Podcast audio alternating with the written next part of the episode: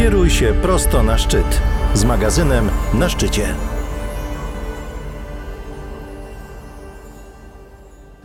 Witamy serdecznie z 27. Festiwalu Górskiego w Lądku Zdroju.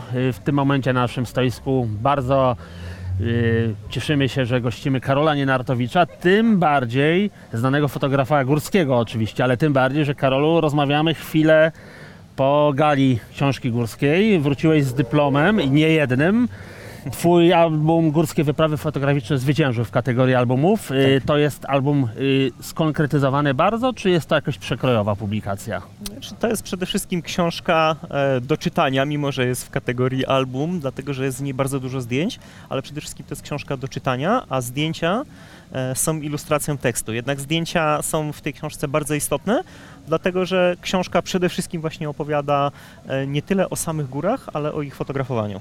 Tak więc zdjęcia są w niej e, bardzo istotną częścią. To jest taki przegląd Twojej prawie już 20-letniej kariery fotograficznej. Mm, Można tak powiedzieć, dlatego że e, wspomnienia i jakieś refleksje z całego tego okresu, w którym zajmuję się fotografią, a jest to, tak jak wspomniałeś, 20 lat prawie już, w przyszłym roku będzie 20.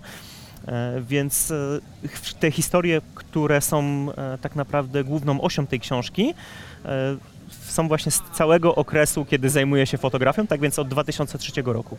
Y, Karol, pamiętasz swoje pierwsze zdjęcie górskie? Jakbyś tak miał przekopać wszystko, nie wiem czy to było z dzieciństwa, czy trochę później, ale taką pierwszą górską fotografię?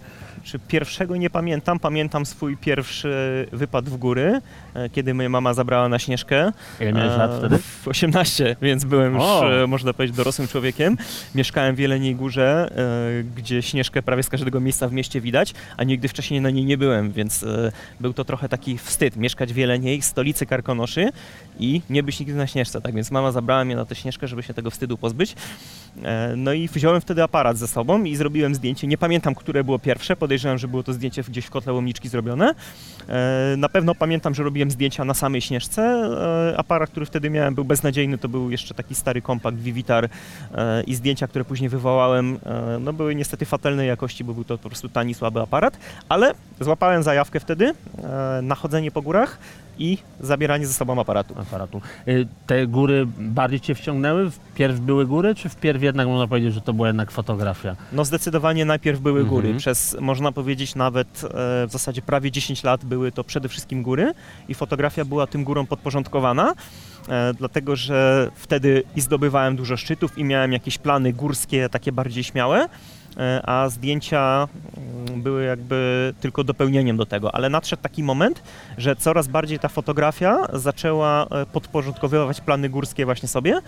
E, I w pewnym momencie doszło do tego, że faktycznie planowałem wypady górskie stricte pod zdjęcia, czyli e, zabierałem aparat już nie jako dodatek do wycieczki górskiej, tylko to była podstawa, a to, co zamierzałem w górach robić, było podporządkowane temu, co będę fotografował. Y, Można powiedzieć, że zaczynałeś karierę fotograficzną, kiedy jeszcze były te aparaty analogowe. Tak.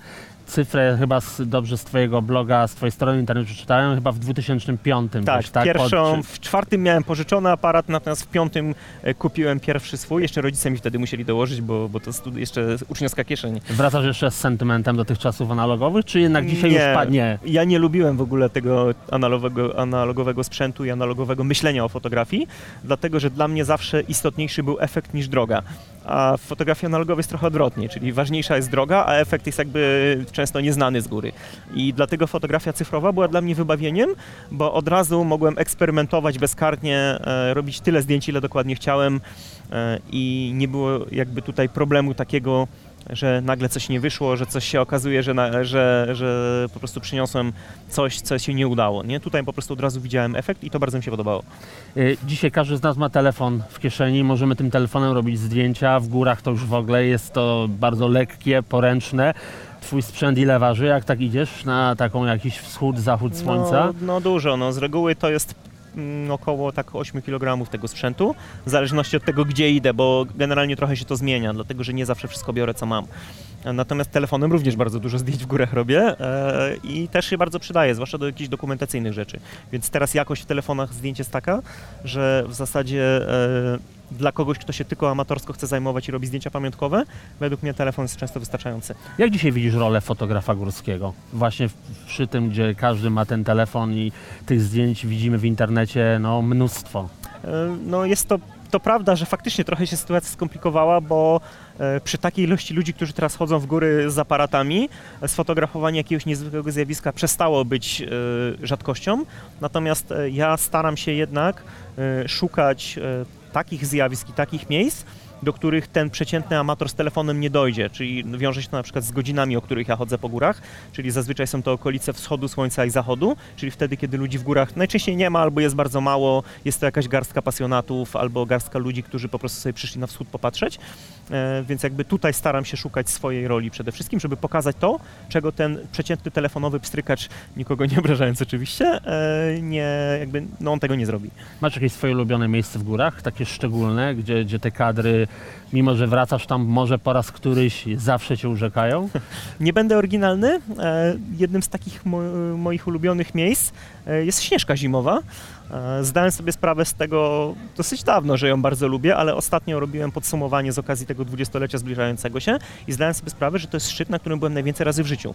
Nie na żadnej górze nie byłem więcej razy niż na Śnieżce, dlatego że od 20 lat każdego roku przynajmniej raz jestem na Śnieżce i szczególnie zimą e, lubię tam chodzić. Uważam, że nie ma ciekawszego miejsca w polskich górach do zdjęć niż zimowa Śnieżka, zwłaszcza o wschodzie słońca. Y, Na czym polega ten niezwykły urok Śnieżki? Bo E, ona nam się kojarzy, prawda, z tym tłumem ludzi, którzy Tak. idą od wyciągu z kopy, I z fatalną prawda? Tak. infrastrukturą, która jest na górze. e, I właśnie piękne jest to, że zimą ta infrastruktura, która jest na tej śnieżce, e, ona przysypana śniegiem, przymrożona, zaczyna wyglądać naprawdę atrakcyjnie i to, co latem na zdjęciu raczej się omija, zimą właśnie stanowi o tym, że ten szczyt jest atrakcyjny.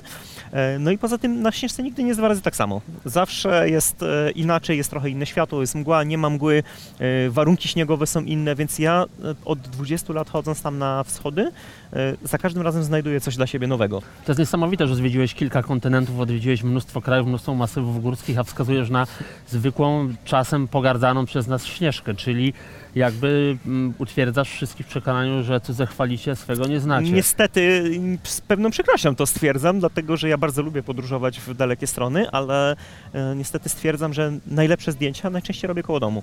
Czyli wtedy, kiedy e, mam dostęp e, do tych miejsc praktycznie z dnia na dzień i wiem, że będzie się coś ciekawego działo, na przykład będą fajne warunki w górach i po prostu wiem, że wtedy mogę, mogę się w nie wybrać. Jak jadę w podróż, to po prostu biorę to, co jest.